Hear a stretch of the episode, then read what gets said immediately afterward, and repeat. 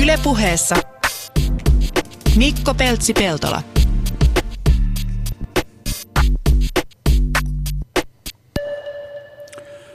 Jos otetaan maapallo ja piirretään siihen, tota, laitetaan siihen nuppineulat kaikkiin semmoisiin kohtiin, missä lappalaisen Matti on käynyt ympäri maapalloa, niin jääkö yhtään semmoista kohtaa, mihin nuppineulaa ei laitettaisi? No toki semmoisia jää, jää paljonkin, että mähän olen kiertänyt purjeveneellä ja tietenkin sitten lomamatkoilla, mutta tuota, kyllä sinne paljon jää. Mutta paljon olet siis kiertänyt, eli vieraana on Matti Lappalainen, yksin purjehtija. Tuota, sä tässä muutama päivä sitten laitoit mulle vähän tämän ohjelman taltiointia varten tätä taustamateriaalia, kuusi kirjaa, niin mä en ihan kaikkia ehtinyt lukea, lukea mutta jonkunnäköinen mielikuva mulla on siitä, mitä sä oot elämässäsi tehnyt. Mutta siis paljon reissuja. Mistä alun perin lähti sun innostus purjehtia yksin? No joo, se on, se on oikeastaan vähän vaikea keksiä. Se vaan, se vaan tuli, mutta kyllähän mä olisin vaimon kanssa tietenkin mennyt, jos va- vaimo olisi uskaltanut lähteä. Siinä kävi silleen, että meillä, meillä tuota sattui semmoinen yksi dramaattinen purjehdus Helsingistä Tallinnaan. Ja niin siis vaimon kanssa? Va- vaimon kanssa, joo. Ja, ja, ja sen jälkeen hän sitten oli sitä mieltä, että hän ei enää lähde tuohon veneeseen, jos maa loppuu näkymästä. Ja se sitten teki tietenkin sen, että hän ei voinut lähteä maapallon ympäri, kun siellä maa häviää varsin usein. Niin kyllä se tuossa Helsinki-Tallinnan välilläkin vähäksi aikaa häviää, jos matalalta katsoo. Joo, kyllä, kyllä. Joo, oliko sitten iso verenkäynti vai mikä sen vaimon pään sellaiseksi sai kääntymään? No joo, silloin oli semmoinen tuulinen päivä ja, ja se oli takaisin tullessa. Ja tuo vene, vanha vene, silloin jo vanha, niin oli uusi mulle ja siellä oli yhtä ja toista, joka sitten siinä semmoisessa kolmen metrin alkossa niin kuin alkoi alko niin kuin aukeamaan ja tuli erilaisia vuotoja. Ne ei niin kuin sinänsä olleet vakavia, mutta, mutta eh, kuitenkin siinä sitä aikaa oli sen verran, että veneeseen tuli hemmetisti vettä lopuksi. Oli semmoisia semmosia venttiilejä, jotka vuoti silloin, kun vene oli kovasti kallella ja aallot mäiski, mäiski sitä, niin tuota, niitä ei oltu huomattu. Ja se edellinen omistaja ei koskaan ollut ollut siis kunnon kelissä sillä veneellä, että se ei myöskään ollut niitä löytänyt. Eli se ei tavallaan ollut kenenkään tiedossa. Nä, näin, näin voi sanoa. Ja, ja sitten, sitten siihen löytyi kyllä lääkkeitä ja me, me, me päästiin sitten Helsinkiin ihan, ihan tuota ehin nahoin.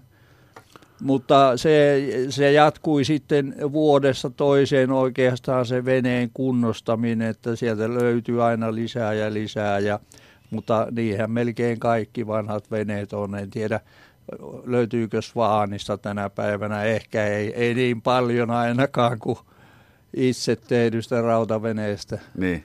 Ja eikö ne kuitenkin aika paljon liikkeellä ole siis nimenomaan vanhoja, todella vanhoja käytettyjä veneitä? Joo, kyllä. Mä oon ymmärtänyt, että purjehduspiireissä se on myös jollain porukalla vähän niin kuin se juttu, että kunnostetaan vanhaa ja mennään sitten sillä.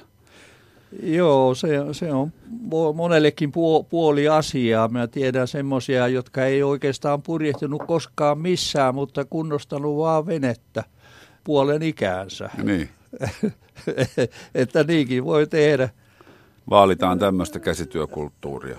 Joo, joo, siihen voi innostua ja tuota, ja sitten rakentaa samat paikat moneen kertaan uudestaan. To- toteaa, että ei se, ei se nyt ole kuitenkaan oikein hyvä ja purkaa ja tekee seuraavana vuonna uuden. Semmoinenkin herra on olemassa, mä tiedän. Mutta se, se säilyitte hengissä, mutta eikä avioeroakaan tullut, mutta sen se teki, että vaimo ei enää lähde sun matkaan merille? No joo, me ollaan kyllä purjehdittu sitten tuolla maailmalla, kun hän on tullut lentokoneella kylään, niin yleensä kuukaudeksi aina, niin sitten siinä Satamalahdella tai näin, siihen pikkusen edestakaisin. Mm. menemättä niin kuin avomerelle. Mutta sitten kun menee isojen merien ylitse ja purjehtii ikään kuin maapallon ympäri, niin sittenhän se onkin vähän eri juttu.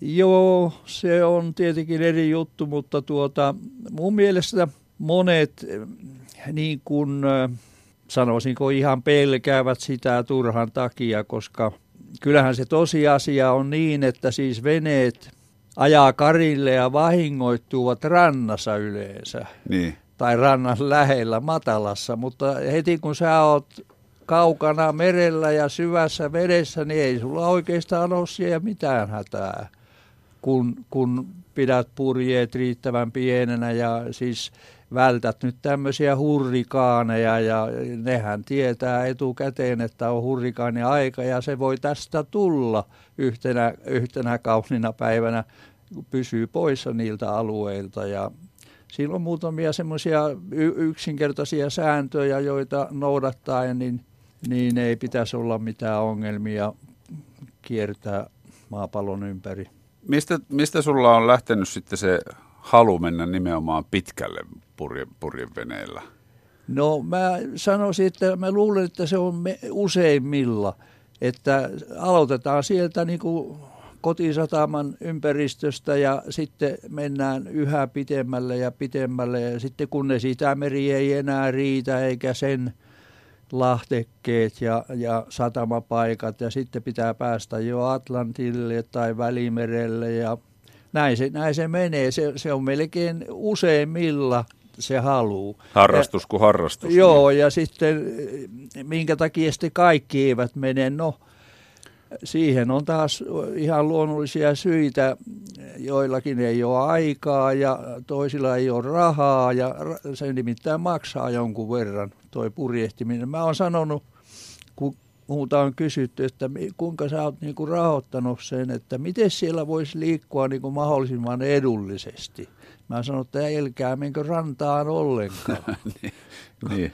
Pysy, pysytte merellä vaan, niin se on kaikkein edullisen tapa liikkua silloin. ne on ne paikalliset kaljakapakit ja vaatekaupat. Aivan, ja, aivan ja sata, satamamaksut ja kaikki. Niin, Joo. Niin. Niitä kun pystyy välttelemään mahdollisimman paljon, niin sillä lailla se onnistuu pienellä rahalla. Niin, ei kai siis purjehdus, kun sen pitää kohtuudessa, niin eihän veneet nyt ole kuitenkaan niin kalliita. No joo. Tai saa niistäkin maksaa, jos haluaa, mutta siis että on mahdollisuus pienemmälläkin budjetilla tehdä tuota hommaa. Joo, mä olen tavannut semmoisia henkilöitä, kun tuli mieleen nyt yksi australialainen nuori mies, semmoinen kol- kolmikymppinen. Hän, hänet mä tapasin tuolla Cape Verdellä – ja, ja tuota, hän tuli sitten mu, muulta katsomaan karttoja, että voisiko hän kopioida jotain tai olisiko mulla jotain antaa, koska hänellä, hänellä ei niin kuin oikein ollut. Hän oli Panamaan menossa ja hän sanoi heti alkuun, että tarvittaisiin ka- kartat tästä Panamaan. aika hyvin pyydetty. Ja hän kertoi sitten, että hänellä oli vähän ongelmia, kun hän joutui tuohon kivikkoon tänne tullessa niemen nokkaa ja sitten tuota, siinä olisi voinut käydä, silloin oli semmoinen eh, siis eh, kansanveneen kokoinen puuvene, ehkä se oli metrin pitempi, mutta ni, niillä nurkilla. Ja vanha puuvene. Ja ei siellä ollut paljon elektroniikkaa mitään, no GPS nyt oli ja, ja, ja jotain mutta, mutta tuota, hyvin, hyvin heikosti. No kalastajat oli sitten onneksi sattuneet paikalle ja vetäneet hänet irti sieltä kivikosta, eikä sitten venekään ollut tuhoutunut vielä. Köli oli kestänyt sen verran ja näin. Mutta että semmoisella vanhalla puuvenellä mä luulen, että sen arvo, hinta siinä kunnossa kun se oli ja niin, niin ne vähine – tuota, instrumentteineen, niin, niin olisikohan se Suomessa maksanut kymppitonnin ehkä, että, että semmoisella pääsee maapallon ympäri. Ja sitten mä tapasin hänet, siinä meni, meni pari vuotta kai, taisi mennä kolmekin, niin siellä Panamassa. No, hän oli huomannut mun veneen ja, ja tuli sieltä kiivaasti ja, ja, ja sanoi, että hänellä on yhden toisen kaverin kanssa tämmöinen veneen korjausbisnes ja huoltobisnes, että olisiko mulla jotain hommia heille. Jo, no ei siitä sitten synt, mulla ei semmoista hommaa ollut. Ja, Niin. mutta, mutta kuitenkin, ja ei, ei hän ollut ainut henkilö. Kyllä siellä tapasi semmoisia, siis semmoisiakin ihmeitä, että Etelä-Afrikassa niin tuli satamaan hyvin kivuliaan näköisesti semmoinen puu, puu, puupursi. Se oli kyllä noin hyvän näköinen, se oli hyvässä lakassa ja kun karamellia kokoakin oli reilusti, mutta puumastokin siinä oli ja näin.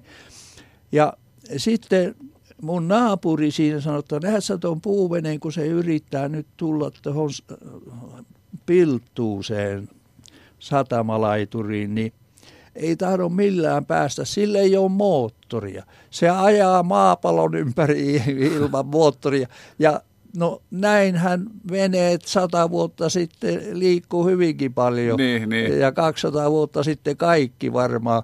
Niin tuota, kyllä se on mahdollista, mutta ne, ne, ne ankkuroivat Ankkurilahdelle ja siitä laskettiin sitten soutuveneet veteen ja mentiin sitten rantaan ja näin ja ilman moottoria päästä semmoiseen johonkin lokeroon, niin se on, ei, ei se ole helppo juttu. Siinä jos, vaaditaan vähän purjehdustaitoja. Niin, jos on vasta tuuli vielä puhaltelee siinä poispäin sua sieltä, niin, niin se, se onkin ongelma.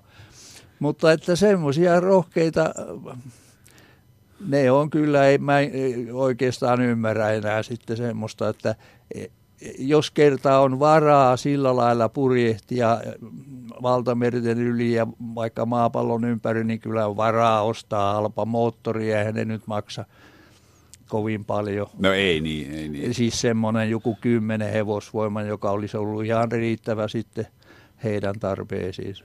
Niin se teki siitä rantautumisturvallisuudesta vähän.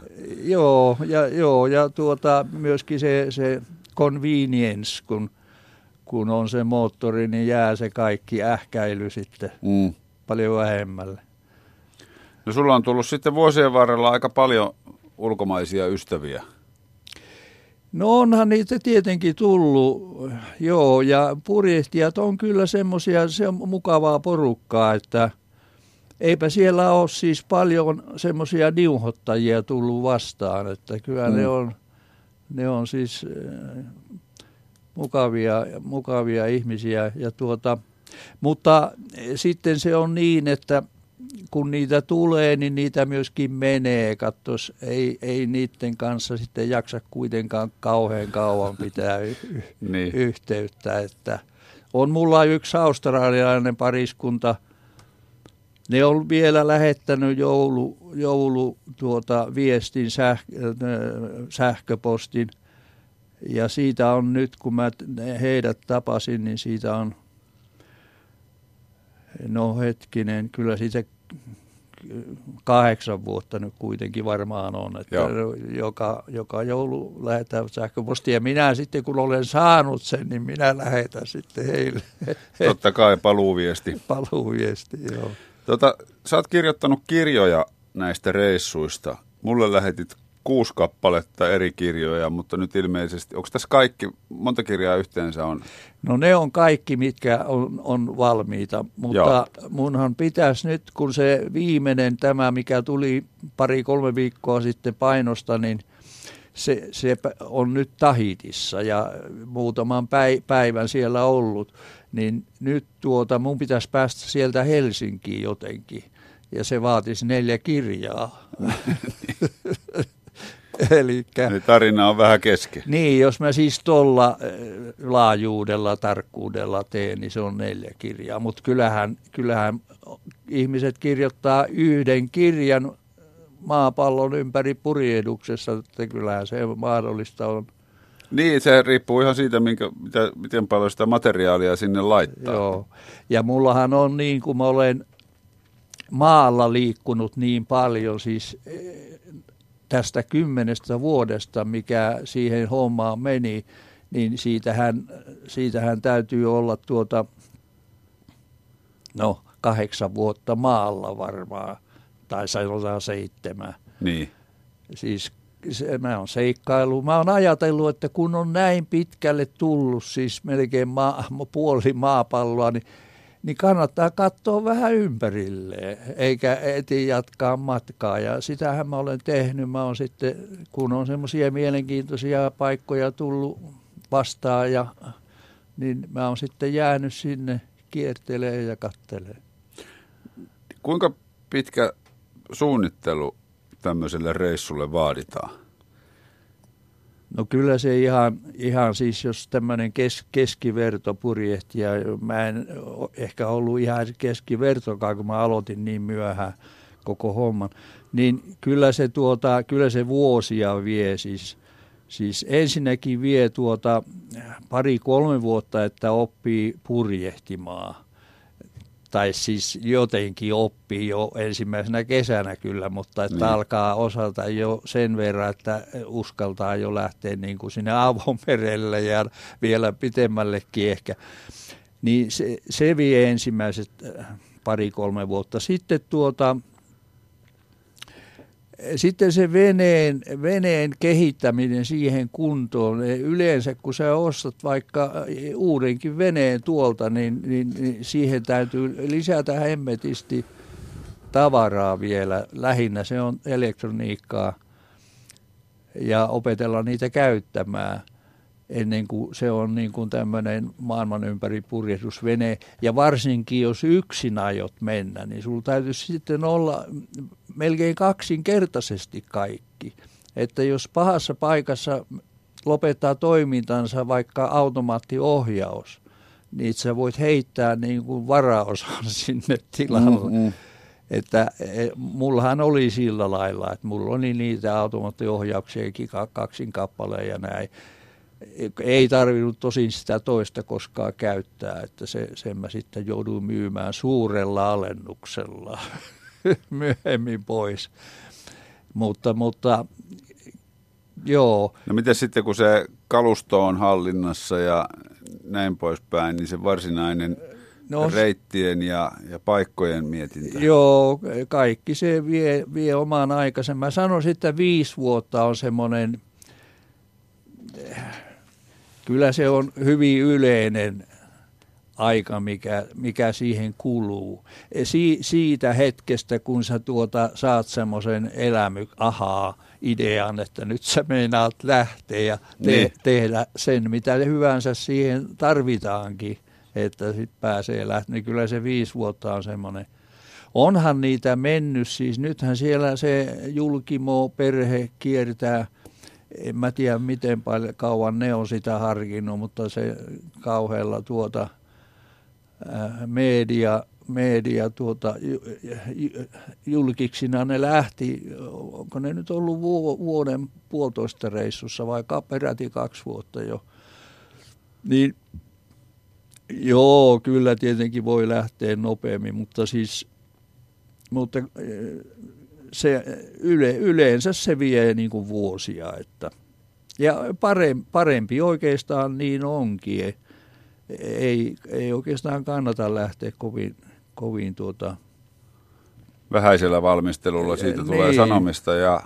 Joo, siitä vaan jää jotakin valmistelua tekemättä. Niin. Luultavasti. Eli Yle puheessa vieraana Matti Lappalainen, yksin purjehtija, useamman kirjan reissuistaan kirjoittanut. Sä tota, lupasit Lukasta jonkun pätkän jostain sun kirjasta. Joo, mulla on nyt edessäni tämä viimeinen kirja, siis Yksin purjehtija osa nelonen. Ja tuota... Täällä on muuten tässä kyseisessä kirjassa kauhean liuta näitä paikan nimiä, missä Joo, täällä on joka kirjassa takana oikeastaan tämä sama luettelo. Mutta siinä on erona se, että siellä on lihavoituna ne paikat, jossa on siinä kirjassa käyty. Kyllä, kyllä, joo. Mutta siellä on ko- koko, koko story, kaikki paikat siellä, myöskin näiden toisten kirjojen ja tulevienkin kirjojen paikat. Eli se on se reitti jo olemassa sitten, mikä mun pitäisi niin kuin vielä tehdä Joo. ja kirjoittaa ne on, se on hyvin, hyvin tuota, niin kuin, karkealla tasolla ne tule, tulevat paikat, kun, kun siellä mä en ole sitä vielä kirjoittanut, niin uudesta Seelannistakin sanotaan, että Uus-Seelanti. mutta, mutta siellä on emmetin monta paikkaa sitten, niin, niin. joista pitäisi kertoa, kun ne on aika, aika tuota, jopa kuuluisia paikkoja. Niin että se nyt näkee sitten, että se voi olla, että semmoisen kirjan kansi sitten vähän muuttuu ja panaan sinne pikkusen enemmän niin, niin, paik- joo. paikkoja. Joo. No joo, jos sopii, niin mä luen seuraavassa 28 päivän purjehduksesta Kalapakossaarilta Ecuadorista vajaa 6000 kilometriä nukuu hiivaan Marquesas-saaristoon Ranskan Polynesiaan. Päivittäisistä aktiviteeteista Snoopy-veneen huoltoaskareita on jätetty pois, koska ne eivät kiinnostaisi kaikkia kuulijoita. Yhden asteen matka kartalla on 60 merimailia, joka on 111 kilometriä. Siis yksi merimaili on 1,852 kilometriä. Snoopypurren yleinen laskentanopeus reittiä suunniteltaessa on ollut 5-6 solmua, joka on noin 10 kilometriä tunnissa. Ja sitten tähän purjehdukseen. Nostin ankkurin perjantaina 11. elokuuta 2006 14.15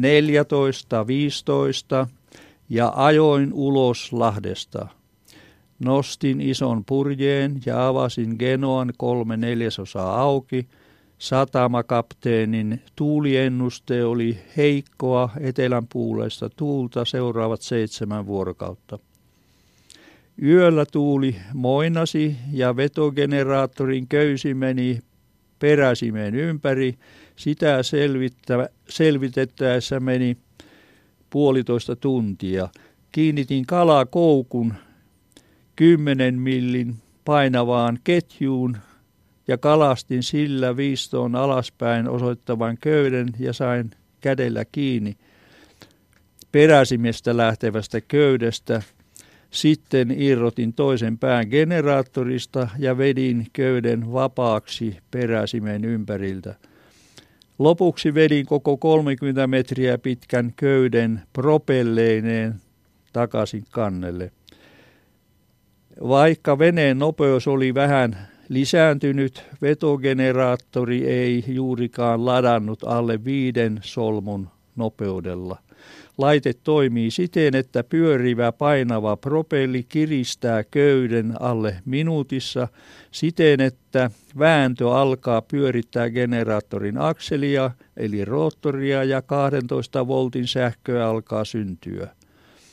Veneen nopeuden ollessa seitsemän solmua laite tuottaa 6 amperia ja jarruttaa veneen kulkua noin 16 kilon vetovoimalla. Aamuyöllä tuuli paranee ja aamulla ohitetaan suurimman saaren Isla Isabellan eteläpää Styrburissa. Päälaturin Belmarin kiilahihna täytyy kiristää, se on alkanut luistaa. Akkujen latausta tehtiin myös nelitahti Hondalla pari tuntia. Se hyrisee ulkotilassa sateen suojassa. Jos on takatuuli, on miellyttävämpää olla sisällä oviluukku kiinni, sillä pakokaasun haju voi tulla nenään. Illalla Kalapakos saaret olivat jääneet taakse. Edessä oli 5662 kilometriä autiota valtamerta. Illalla tuli tyyni ja vene keinui laakeassa pitkässä mainingissa purjeet läpsähdellen. Sitä ei kärsinyt kauan kuunnella, sidoin ison purjeen puomille, rullasin Genoan lähes kiinni ja annoin veneen ajelehtia. Söin liha viha, vihanneskeitto ilta ateriaksi.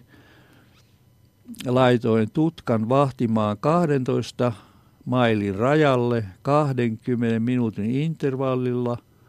Laitoin ankkuri valon päälle ja kävin aterian jälkeen nukkumaan.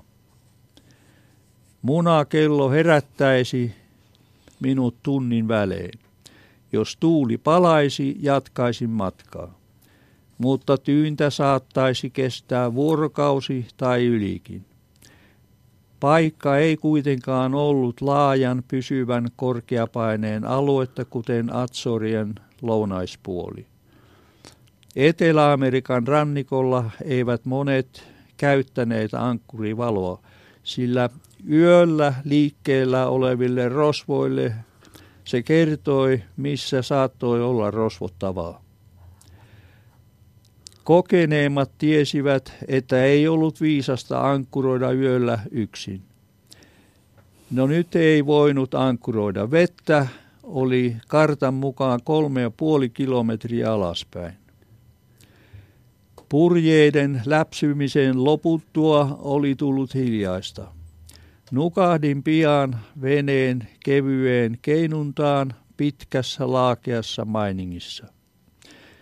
Tunnin välein katsoin tutkaa ja merelle pimeyteen, mitään ei näkynyt.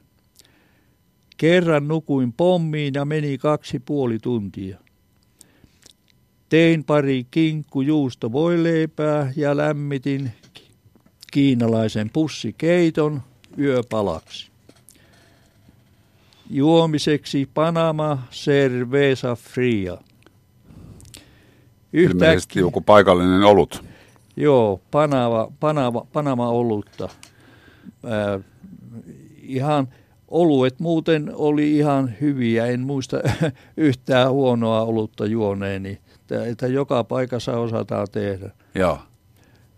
No joo, mutta yhtäkkiä alkoi tapahtua.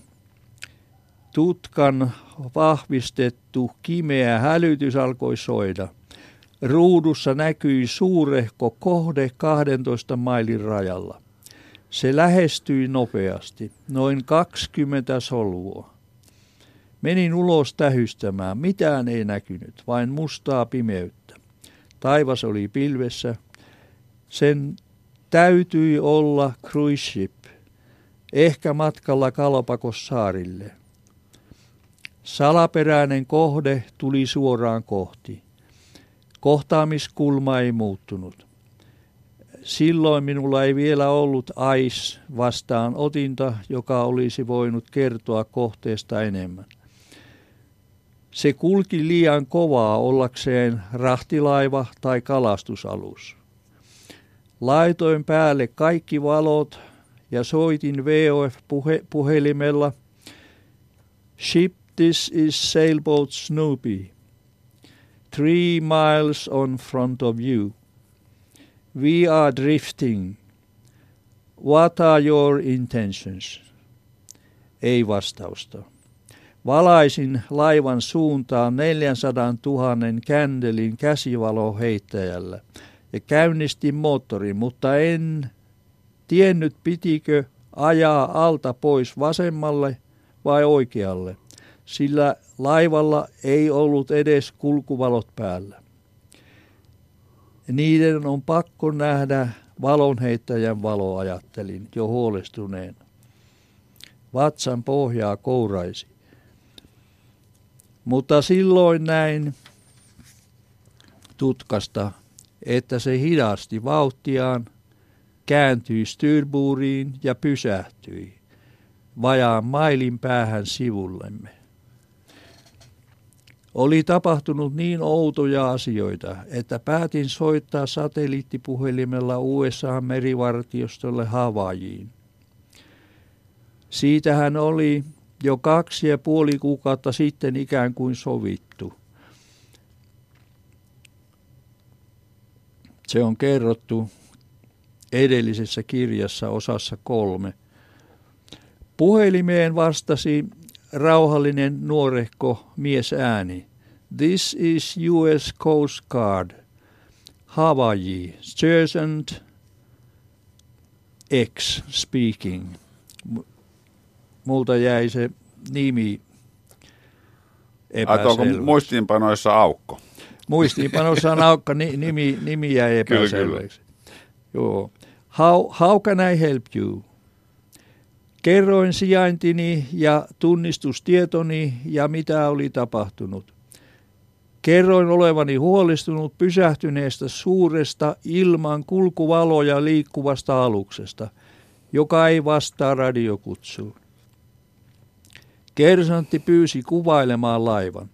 Kerroin, että on liian pimeää, en näe sitä. Samalla alkoi aamu kuitenkin vaaleta ja näin laivan ääriviivan. Se oli suuri sotalaiva. Pitkät tykin putket keulakannella sojottivat eteenpäin. Niillä ammuttiin halpoja granaatteja rannikolta kymmenien kilometrien päähän sisämaahan. Kallit risteilyohjukset olivat omissa pattereissaan arvokkaampia maaleja varten. Se saattoi olla battleship, taistelulaiva, mutta ilman yhtään valoa, ilman kansallisuuslippua ja ilman tunnusnumeroita keulassa. Samalla näin lähestyvän kumiveneen. Kerroin kersantille helpottuneena, että kysymyksessä on sotalaiva, varmaankin amerikkalainen. Soitan uudelleen, kun kumivene-kohtaaminen on ohi. Jos soittoani ei tule puoleen tuntiin, ne olivat sittenkin piratteja. Kumivene ja kuusi parikymppistä sotilasta saapui. Neljällä näytti olevan rynnäkkökivääri. Vene jäi ensin muutaman metrin päähän, mutta ilmeisesti todettua meidät vaarattomiksi he tulivat melkein laitaan kiinni, mutta eivät pyrkineet veneeseen. Päällikkö osoittautui, päälliköksi osoittautui mies, osoittautunut mies kysyi tavanomaiset tiedot, nimi, kansallisuus, Suomen lippu oli jo tunnistettu, mistä tulossa, minne menossa ja milloin arvelen saapuvani nuku hiivaan. Kysely ei ollut kuulustelu, vaan paremminkin uteliaisuuden synnyttämä kiinnostus satunnaista kulkijaa kohtaan. Ehkä he olivat vähän kateellisiakin huolettoman oloiseen kellumiseeni miniatyyriasunnossani kaukana valtamerellä. Heidän oli työskenneltävä City-korttelin kokoisessa laivassa, jossa meri ei tuntunut mereltä – Asuttiin kuin backpackers-hotellissa, uitiin uima-altaassa ja naista ei saanut koskettaa vasta kuin satamassa. Kerroin odottavani tuulta, eikä minulla ole mitään hätää. En tarvinnut apua. Ajattelin, että ei kannattanut kysyä sotalaivalta, mistä se oli tulossa ja minne menossa. En halunnut sotkeutua sotapolitiikkaan. Kysyin kuitenkin, miksi laivalla ei ole kansallisuuslippua, valkoisia tunnusnumeroita, valoja, eikä se vastannut radiokutsuuni. Päällikkö totesi hieman hymyillen. The warships have different rules of sailing. We are Americans. Hän ei tarkoittanut, että koska he olivat amerikkalaisia, heillä voi olla eri säännöt, vaan koska en kysynyt heidän kansallisuuttaan, niin hän halusi sen kertoa. Olinhan sen jo huomannut, kun miesten puserossa luki US Navy ja päälliköllä oli Etelävaltojen aksentti. Miehet toivottivat hyvää matkaa ja päällikkö kertoi laivalle päästyään soittavansa kanavalla 16 ja kertovansa säätiedot. Vain kaksi henkilöä joukosta oli puhunut koko aikana. Muut istuvat hiljaa liikkumatta ja kuuntelivat. Kerkesin juuri soittaa Havajiin ennen kuin 30 minuuttia tuli täyteen ja kertoa, että kaikki oli kunnossa. Yhtään laukausta ei ammuttu. Vähän myöhemmin VHF kutsui Snoopia ja sain säätiedot. Tuulen pitäisi palata tänään. Sotalaiva poistui itään ja pian sitä ei näkynyt enää tutkassakaan. Iltapäivällä saapui tuuli 6 metriä sekunnissa ja lähdettiin liikkeelle täysin purjeen 72 neliöt. Tuuli puhalsi pilvet pois ja saatiin kaunis auringonlasku. Yöksi laitoin yhden reivin isoon, joka oli pimeässä joskus inhottava tehtävä, kun joutui keikkumaan mastolla. Aika mielenkiintoinen kohtaaminen tuommoinen. Aika hyvin sä oot Matti tehnyt muistiinpanos, kun sä muistat noin yksityiskohtaisesti noiden reissujen? Joo, no mä en ole ehkä ihan kaikkea tätä kirjoittanut, mutta sen kun siihen kirjoittaa semmoiset avainsanat, niin sitten muistaa sen lopun kyllä. Niin. Yle puheessa siis vieraana Matti Lappalainen, yksin purjehtija. Yle puheessa Mikko Peltsi-Peltola. Se itse asiassa, minkä takia alun perin mä ajattelin, että Matti voisi tänne tarinoita tulla kertomaan, niin oliko se nyt sitten kolme vuotta sitten venemessuilla, kun olimme samalla ohjelmalavalla. Mä olin juontotehtävissä ja se siinä kymmenen päivän aikana kävit kertomassa näitä tarinoita ympäri maailmaa ja yleisö oli kyllä joka kerta yhtä haltioissaan. Et nämä on varmaan niin kuin koskettavia ja mukaansa tempaavia kokemuksia, mitä sä oot kaikkinensa kokenut? No joo, niin täytyy toivoa. Mutta tietenkin itse ei enää huomaa niitä sillä lailla. Myöskin noin purjehtimisessa sattuneet järkyttävät tapahtumat lainausmerkeissä, niin niitä ne vähenevät koko ajan. Siis mm. e, mun voisin oikeastaan sanoa, että eniten kauhua herätti ensimmäinen kesä.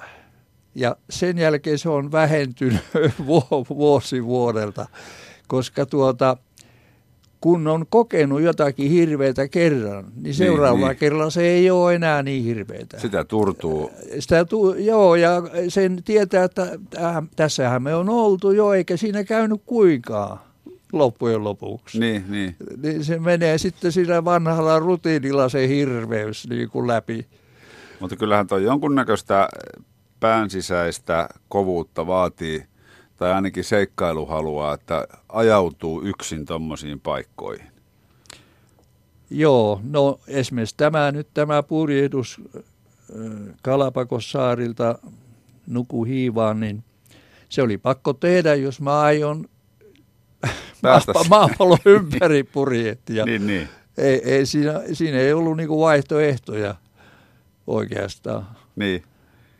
Ja mielenkiintoisia kohtaamisia tuommoiset pimeällä tulleet sotalaivat, niin kyllä siinä varmaan pelottiko missään vaiheessa? No joo, kyllä, kyllä se täytyy myöntää, että oli siellä semmoisia hetkiä aika nopeasti ohi meneviä, mutta ei mua tämmöinen tilanne kyllä oikeastaan pelottanut. Se tuota, näitä laivojen kanssa kohtaamia, niitä, niitähän oli loppujen lopuksi aika paljon. Mutta tuota, ja niitä oli jo ollut oli ollut Karibialla ja oli ollut Atlantilla ja näin poispäin. Ja, ja, tuota, ja ei niissä niin kuin käynyt kuinkaan aina se yhteys siihen laivaan, joka näytti niin kuin päälle tulevan koko ajan, niin sitten se, lopulta se yhteys syntyi, sitten toi puhelinyhteys ja, ja, ja selvitettiin, että kuinka tästä niin kuin mennään, tai kumpi, kumpi menee ensin. Niin. Että ne, ja siihen oli jo tottunut, että kyllä ne selvii. Ei tässä mitään, kun ruvetaan selvittämään tätä juttua, että otetaan selvää, mitä tuo laiva meinaa tehdä seuraavaksi. Miten sitten nuo merirosvot, mistä tuossa mainitsit? No joo, se... Oletko kohdannut? No en siis varsinaisesti, joo, ja, ja, ja hyvä onkin. Mutta siis se Venezuelan rannikko nimenomaan, sehän on siis aivan mahdoton paikka. Mä en tiedä, kun siitä on jo vuosia nyt, kun mä siellä olin, mutta kun mä olin siellä toista vuotta, niin, tuota, niin siinä sitten kuuli, miten monelle muulle oli käynyt. Ja, ja sitä vaan niin kuin, niin kuin tuolta koputti puuta aina, että hyvä oli, että en ollut itse siellä kanssa. Mm. Joo, että siellä, siellä veneitä ryöstettiin ihan päivällä ja yöllä, ei siinä ollut mitään tuota väliä suurin piirtein. Ja jos, jos jotkut luuli, että kun useampi vene menee Ankkurilahteen yöksi, vaikka sanotaan kolme neljä, niin se on sitten jo turvallista, kun ne ei uskalla sitten rosvot tulla.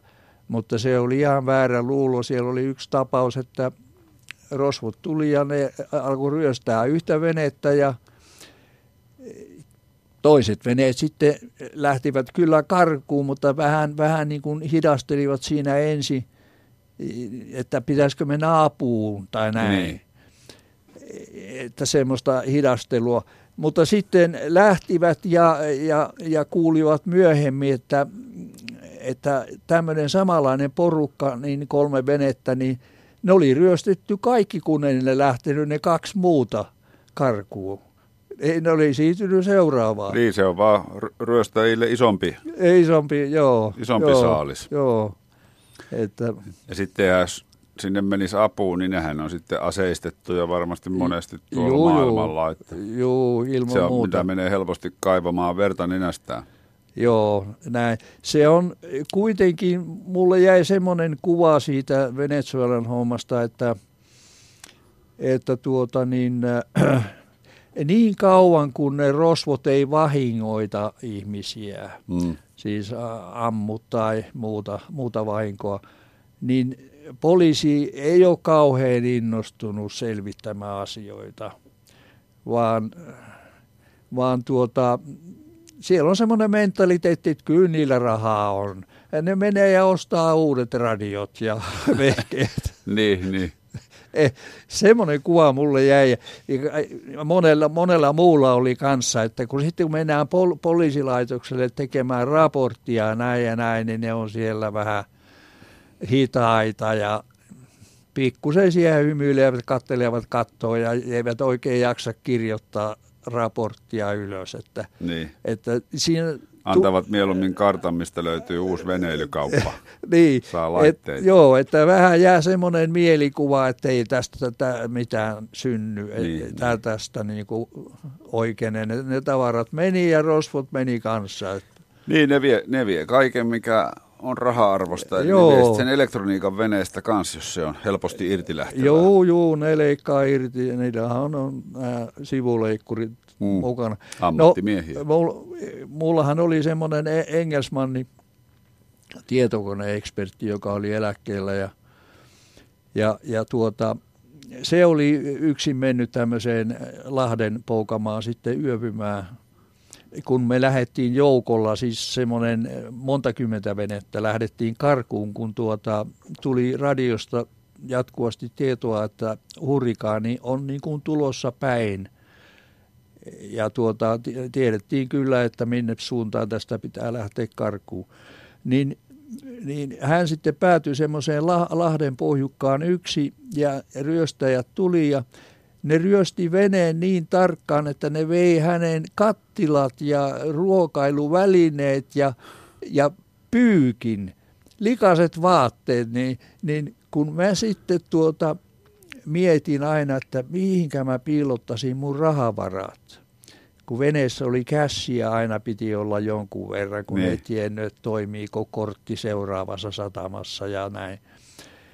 Niin se olikin hankalaa, kun mä muistin aina tämän Engelsmannin ongelman, että kun että pitänyt... perkele, kun ei, ole, ei, ei, ei ollut siis varmaa paikkaa, jos viedään likaiset vaatteetkin. Niin, niin. pitää kalsaritkin piilottaa. N- niin. niin niin ei, ei se auttanut, jos olisi kalsari taas jonnekin työntänyt niin. fyrkkansa niin kuin turvaan tai, tai kattilaan tai johonkin hemmettiin. Että se oli, se oli tota aika jännä. No tietysti siellähän on tuhansia paikkoja, minne voi muutama setelin panna, että eihän se niin kuin sinänsä ongelma ole, mutta, mutta tuota, mutta varmaan sitten kannattaa olla jonkun verran ihan helpostikin saatavilla, ettei Joo. Tuu sitten kahakkaa siitä. Joo, joo, sitä oli nimenomaan se systeemi oli niin, että siis pannaan kahteen piiloon, toiseen pannaan hyvin vähän ja toiseen pannaan ne niin kuin pääasiassa ne rahat ja, ja sitten kun ne rosvot tietää, että kyllä sillä täällä piilossa on varmasti sitä rahaa, niin se pitää antaa se pienempi kätkö niille, että, niin. ne, ne, että on tyytyväisiä. Niille tulee muuten paha mieli ja Niille tulee, voi, ne voi suuttua. Voi ruveta fyysiseksi. Joo, ne ottaa, joo, joo, näin, näin Ei se hauska tarina, minkä, sä, minkä mä muistan näiltä sun luennoilta, niin no. oli se, kun sä olit menossa sillä pikkuveneellä satamaan ja jäit sen katamaraanit jyräämäksi. Joo, semmoinen. Kerropa lyhyesti se. Joo, se oli... Se, oli se, se pankkireissu. Joo, aivan. Siis se oli tuolla Union Islandilla, ää, siis Karibian meren siellä Windward-saaristossa. Hyvin, hyvin semmoinen suo, suosittu saari pätkä siellä. Siellä käy turistiveneitä paljon, paljon ja, ja, tai joskus on vähän vaikeuksia löytää ankkuripaikkaakaan. No joo, joka tapauksessa niin mä olin siinä Union Islandin satama-ankkurointialueella ja lähdin siitä kumiveneellä sitten pankkireissulle. Ja tuota, siinä oli aika paljon liikennettä, kun siellä on tuota, näitä charterveneitä, jotka vie turisteja päivän risteilylle ja näin poispäin. Ja kyllä mä kattelin ympärilleni, että e, ei siinä näkynyt mun mielestä mitään vaaraa olevan lähestymässä. Mutta yhtäkkiä sitten kuitenkin niin suoraan edessä on tuota semmoinen suuri katamaraan, e, oikein suuri, joka ottaa kymmeniä ihmisiä kyytiin.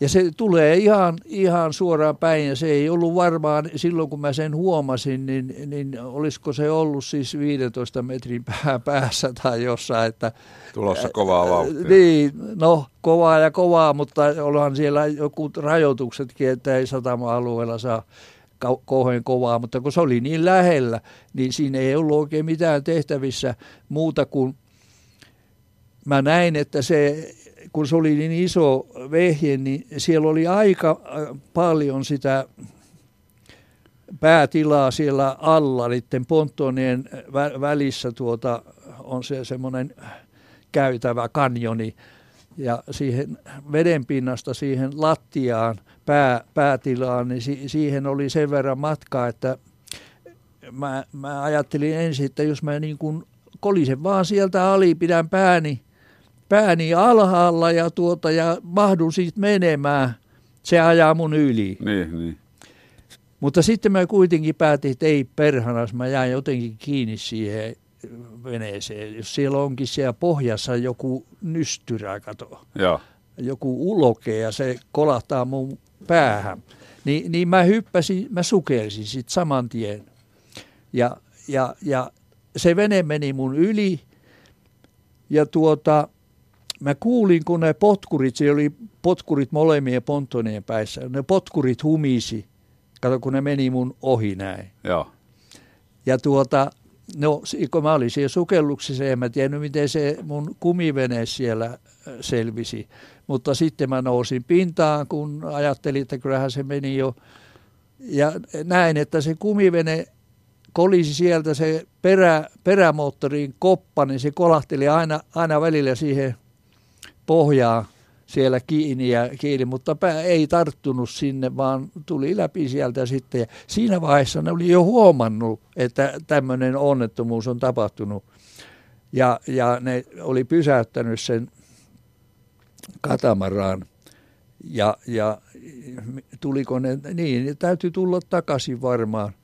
No mä, mä uin siihen, uin siihen tuota mun kumiveneeseen ja sit se olikin siinä sitten siinä katamaraan ihan melkein kiinni siinä, joo näin se oli.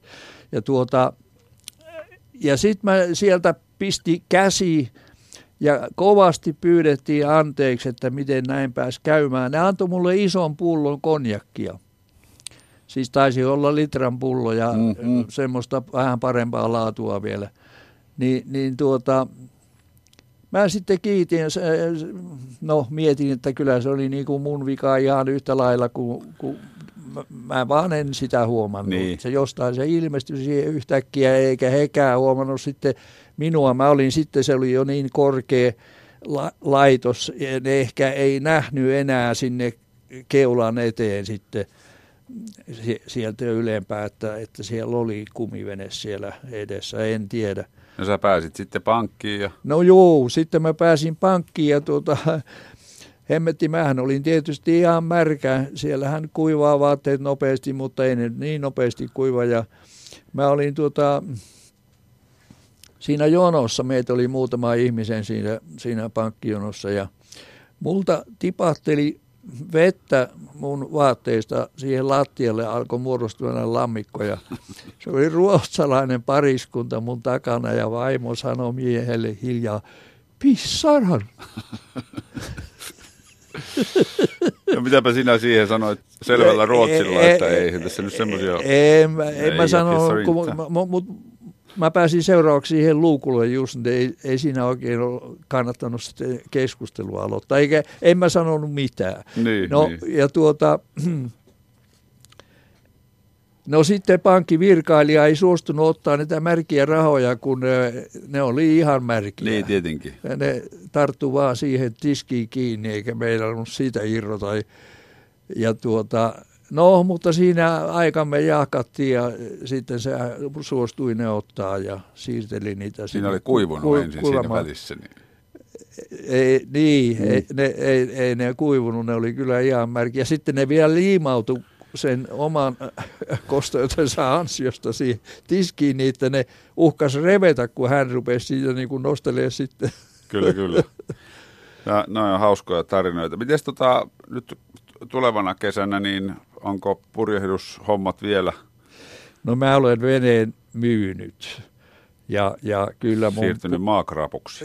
näin, näin se on, että ei, ei, kyllä mä sain oikeastaan sen verran, mitä mä halusinkin, että jossain vaiheessa. Ja sitten mulla alkaa olla ikää niin paljon, että ei se nyt ole oikein viisasta enää, enää tuota lähteä sinne, Mm. ainakaan yksin siis riehumaan, että äh, Mutta muistoja ja tarinoita on niin paljon, että kirjojahan niistä sopii no näin, to- joo. dokumentoida.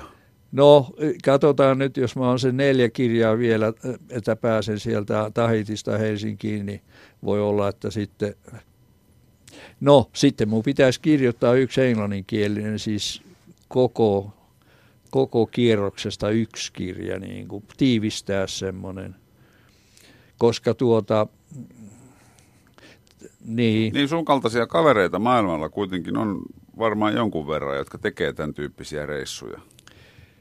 No joo, siis y- kyllähän niitä yksinpurjehtijoita, suom- suomalaisiakin siis eh, kilpailuihin osa- osallistuneitahan on, on, on tuota Harkimo tietysti ja Mm. oliko se nyt Sal, Sal, Salminen, se, joka osastui samaan kisaan kuin Har, Harkimo ja i- onhan niitä varmaan muitakin, mutta se kilpailu on nyt vähän eri juttu. Siinä on kuitenkin organisaatio, joka, joka näkee sut koko ajan, missä sä oot menossa ja siis satelliittien Mm. välityksellä ja sitten on olemassa plääni, millä sut pelastetaan sieltä, jos jotain sattuu.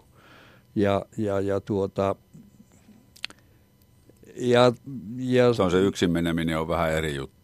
No ei, no kyllähän Harkimokin meni yksin, Niin, mutta, mutta Siis sitten kisaan verrattuna tarkoitan. niillä on sitten niin kuin taustavoimina siellä tuota, säätiedottajat ja kaikki, Niin. ne saa niin kuin, aika paljon apua sitten.